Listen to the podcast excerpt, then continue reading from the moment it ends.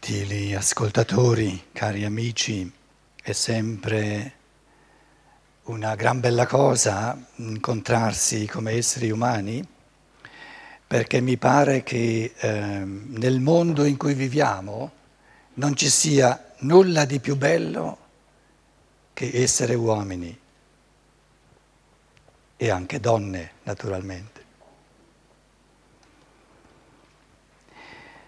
Non è facile in tempi in cui gli incontri, i rapporti diventano sempre più complessi, sempre più difficili. Mettersi qui davanti, soprattutto poi quando magari non si è più abituati a parlare in italiano, benché io lo riprendo sempre volentieri, mettersi qui davanti per articolare pensieri, qualche volta viene la voglia di dire ma sarebbe meglio se qualcuno che qui è seduto stesse là davanti, sarebbe contento di sedermi anch'io là e di ascoltare che cosa colui che sta là davanti c'ha da dire.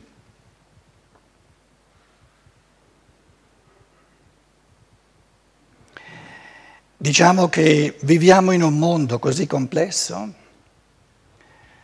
La conquista, il dominio del mondo materiale, il mondo dell'economia, assorbe sempre più forze. Il mondo della tecnica ci prende sempre più tempo, per cui ci rendiamo conto, qualche volta in un modo raccapricciante, che troviamo troppo poco tempo. Dedichiamo troppe poche energie alla cosa più importante, che è la persona umana.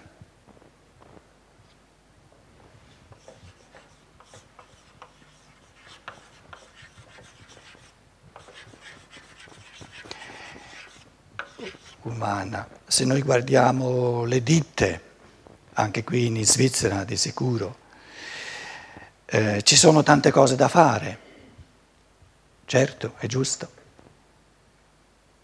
Se si vuol resistere di fronte a una concorrenza sempre più micidiale, si vivono sempre di più, in tedesco li chiamano Sachzwänge, cose che bisogna fare per forza. E spesso avviene che due persone si incontrano. Una è in un posto magari di maggiore responsabilità e colui che cerca di rendere forte l'elemento umano dice ma non sarebbe bello se avessimo un po' più tempo per le persone, non sarebbe bello se non dessimo più importanza all'essere umano. In fondo anche in una ditta il capitale più redditizio sono le teste degli uomini e le teste fanno parte degli uomini. Il capitale più redditizio non sono le macchine, perché le macchine sono il risultato delle idee. Una macchina è una struttura di pensieri resa evidente, resa visibile. L'origine di una macchina è una struttura di pensiero. Se non c'è il pensiero che architetta la macchina, non salterà mai fuori una macchina.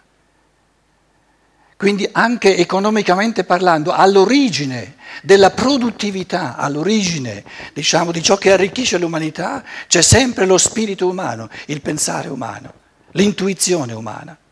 E allora colui che dice ma dovremmo dare più tempo, più energie, alla qualità dei rapporti tra le persone umane, anche nella nostra ditta, proprio per favorire tutti i talenti che ci sono.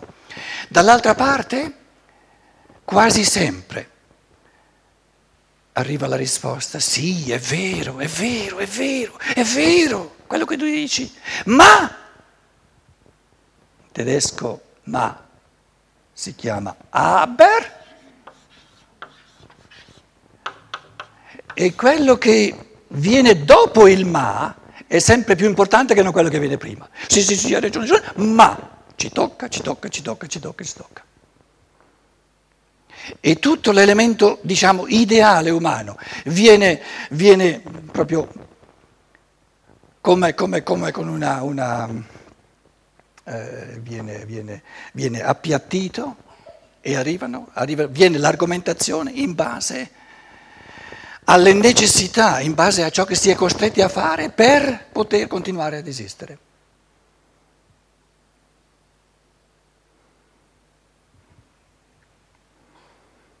La nostra più grande fortuna di adulti, cerco di esprimere alcuni pensieri come, se volete, incentivo, come provocazione a che ognuno qui in sala trovi i suoi pensieri.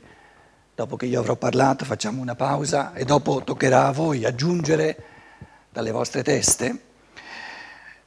La più grande fortuna di noi adulti è che abbiamo una gioventù, diciamo bambini e giovani, che mai come prima nell'umanità si ribellano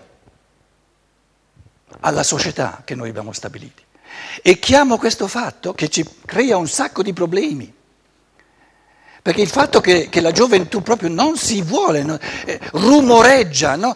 Proprio non riesce, anche con la più buona volontà, sto naturalmente esagerando un pochino, c'è anche chi si adatta, ma la fascia di ragazzi, di giovani, che fanno fatica, proprio con tutta la buona volontà, non riescono ad adattarsi, è la più grande fortuna per noi, perché è l'ultima possibilità, l'ultima chance che abbiamo di riflettere.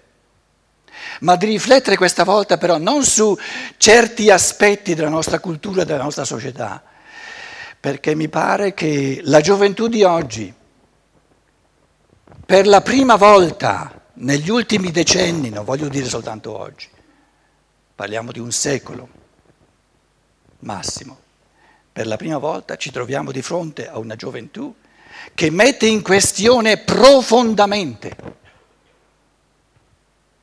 il nostro modo di vivere. E perché? Facciamo tutti il nostro meglio. Un papà, una mamma può dire ai suoi figli, alla sua figlia, che un quindicenne, sedicenne, diciassettenne, eravamo anche noi alla tua età, ci siamo dati da fare anche noi, perché vuoi criticare in tutto e per tutto quello che noi abbiamo fatto? Aspetta altri 10 anni, aspetta altri 20 anni, sarai anche tu un Metusalemme come sono io. Invece io credo che le cose questa volta non sono così, sono più radicali. E credo che lo avvertiamo, che l'umanità è una soglia. E cioè, cerco di esprimere in un modo, se volete, diretto, semplice, però una cosa molto molto grossa su cui dobbiamo riflettere. Questi giovani, questi bambini, questi ragazzi sanno, ma non intellettualmente, non coscientemente, lo sanno a livello dell'animo, lo sentono. Lo sanno in un modo sovraconscio o, se volete, subconscio, sanno che sono venuti da un mondo spirituale, come spiriti, come esseri spirituali, pieni di talenti, pieni di potenzialità che si vogliono esprimere, e piombano in un mondo in cui lo spirito viene del tutto ignorato. In un mondo tutto occupato dal materialismo.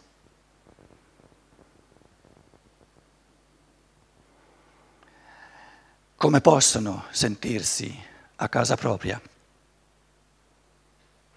Come spiriti che vengono sulla terra per compiere passi ulteriori nella loro evoluzione. Perciò dicevo, è la nostra ultima grande fortuna. Questa gioventù che rumoreggia, questa gioventù che si ribella, questa gioventù che ci crea un sacco di problemi. Perché se noi avessimo una gioventù che si adatta, che rinuncia a questi ideali, forse saremmo perduti. Non avremmo più la possibilità di riflettere sul materialismo che abbiamo stabilito come una cultura che praticamente non lascia nessuno spazio a ciò che è spirituale. Ripeto, non è che i giovani, i bambini possano dirci queste cose coscientemente, articolarle come sto cercando, balbettando di fare io in questo momento. Però il fatto stesso che non si sentano a casa propria ci dice che non si sentono a casa propria. Chiediamoci, se un bambino in una scuola non si sente a casa sua, proprio non ci sta, non gli risponde. Io vi chiedo, siamo sinceri, può mai essere colpa del bambino? Io dico no, assolutamente no. Perché un bambino a 10 anni, se tutto va come dovrebbe andare, è sano, è normale, è la semplice natura umana che si esprime nella sua schiettezza. E se non si trova a casa sua è perché noi non facciamo le cose come andrebbero fatte per far sì che si senta a casa sua. Quindi i conti li dobbiamo rivedere noi, non lui. E se noi ci arrabbiamo e cerchiamo di costringerlo, cerchiamo di, come dire, di intervenire con violenza sul suo essere, non miglioreremo la situazione, diventerà ancora più difficile.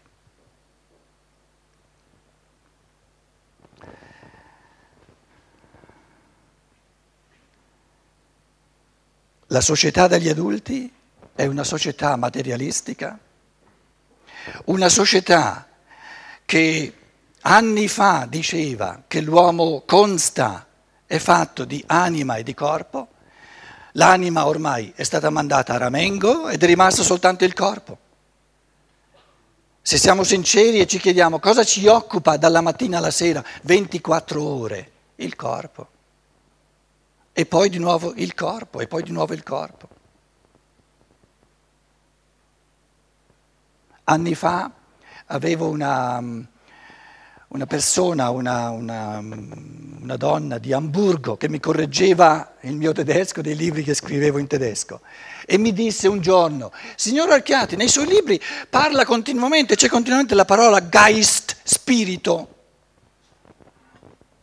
Tedesco Geist, spirito.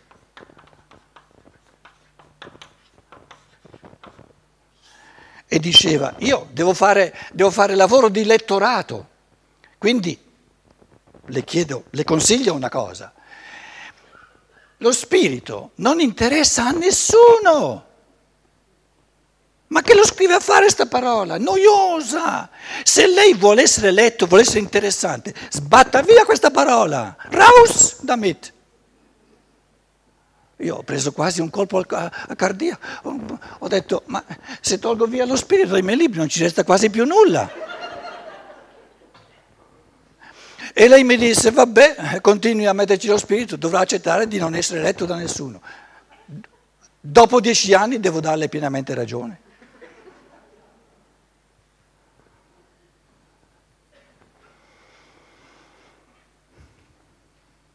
Direi, di nuovo nel tentativo di riassumere le cose, noi abbiamo giovani, la gioventù di oggi, che ci dice, ci dà un messaggio fortissimo. A noi è stata negata l'infanzia. Voi ci avete rubato l'infanzia. Quando eravamo piccoli siamo venuti al mondo per vivere il più a lungo possibile nel mondo delle fiabe. In questo mondo incantato, che è il ricordo più bello del mondo in cui eravamo prima di venire giù sulla terra, e voi ci avete prematuramente costretti a entrare in questa razionalità degli adulti. Io sono convinto, ripeto, a livello sovraconscio o subconscio, molti giovani d'oggi soffrono per il fatto che gli è stata rubata l'infanzia. E una volta che a un bambino viene rubata l'infanzia,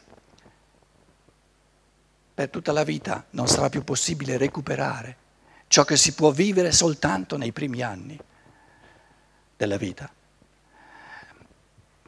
Cari amici, prendiamo un'immagine, soltanto un piccolo esempio.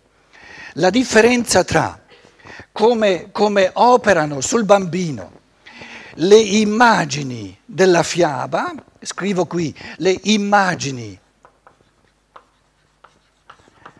della fiaba, e ognuno di noi sa più o meno di che si tratta, e come realtà contrapposta, come opera sul bambino, la televisione. Il televisore, la televisione, presenta anche immagini naturalmente, il bambino non capisce ancora granché, però vede immagini. E qualcuno potrebbe chiedere, ma che differenza c'è? Immagine qui, immagine là. C'è una differenza abissale, e cioè... Parlo di nuovo per sommi capi, casomai possiamo riprendere queste cose poi nel dibattito, nello scambio. Quando il bambino sente raccontare una fiaba dalla nonna o dai genitori, dalla mamma, le immagini vivono nella sua fantasia in un modo così di accensione. La fantasia si accende e il bambino vive una fantasia di creatività assoluta. Il bambino ha la capacità di ricrearsela nella sua fantasia, la fiaba a modo suo. Quindi nell'ascoltare una fiaba, il bambino con la sua fantasia, perché le immagini se le deve creare nella sua fantasia, non è che le immagini saltano fuori leggendo, mentre si legge sono parole. Il bambino traduce queste parole in immagini con l'attività creatrice della sua fantasia, una cosa meravigliosa. Quando sta davanti al televisore, queste immagini uccidono forze nel suo essere, uccidono le forze della fantasia che vorrebbe creare, perché il televisore è fatto apposta. È fatto per un consumatore del tutto passivo. Avete mai provato voi ad arrabbiarvi di fronte alle immagini del televisore o a diventare creativi o a creare immagini?